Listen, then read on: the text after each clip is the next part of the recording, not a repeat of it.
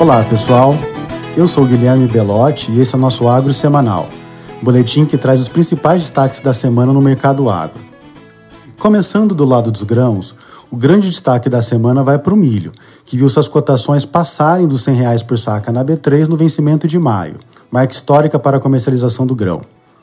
As principais razões para essas altas vêm dos elevados preços em Chicago, a baixa disponibilidade atual do grão no mercado doméstico, apesar do avanço da colheita de verão, e as incertezas em relação ao tamanho da safrinha, já que parte relevante da lavoura foi plantada fora da janela ideal.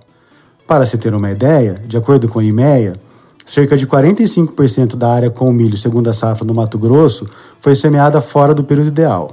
No norte do Paraná, outra importante região produtora de milho safrinha, a área classificada como plantio de alto risco é de 62%, segundo os números da Agroconsult apresentados durante o evento Rally da Safra dessa semana. Vale destacar também que hoje foi publicado o relatório do USDA de oferta e demanda para a safra 2021 nos Estados Unidos e no mundo. De maneira geral, os resultados vieram muito em linha com as expectativas de mercado. No caso do milho nos Estados Unidos, o órgão revisou ligeiramente para cima o consumo doméstico e as exportações do grão, o que acabou abrindo espaço para um corte nos estoques de passagem, que agora é estimado em 34 milhões de toneladas, queda de 4 milhões frente à estimativa anterior.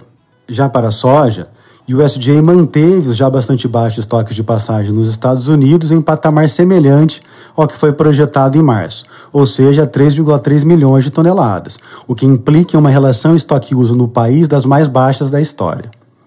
Do lado global, o USDA trouxe um leve aumento nos estoques finais a reboque da revisão para cima da safra brasileira, de 134 para 136 milhões de toneladas.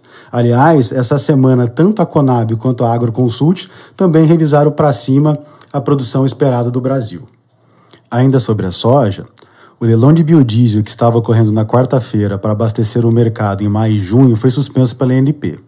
Embora o órgão não tenha se manifestado sobre os motivos, de acordo com o site EPEBR, a suspensão ocorreu após o preço do biodiesel ofertado chegar a R$ 7,50 por litro na etapa 3A, que é a etapa dedicada exclusivamente aos pequenos produtores de biodiesel. Do lado das carnes, com exceção do frango que enfraqueceu um pouco, a semana foi positiva. Os preços do suíno voltaram a subir após terem caído muito nas últimas semanas com o agravamento da pandemia e seus impactos sobre as vendas internas. O mesmo ocorreu no complexo de bovinos, com o boi e a carcaça casada subindo um pouco mais na semana. Merece chamar a atenção aqui que o valor do boi gordo para outubro na B3 atingiu a casa dos 330 reais por arroba, maior patamar de negociação da vida do contrato.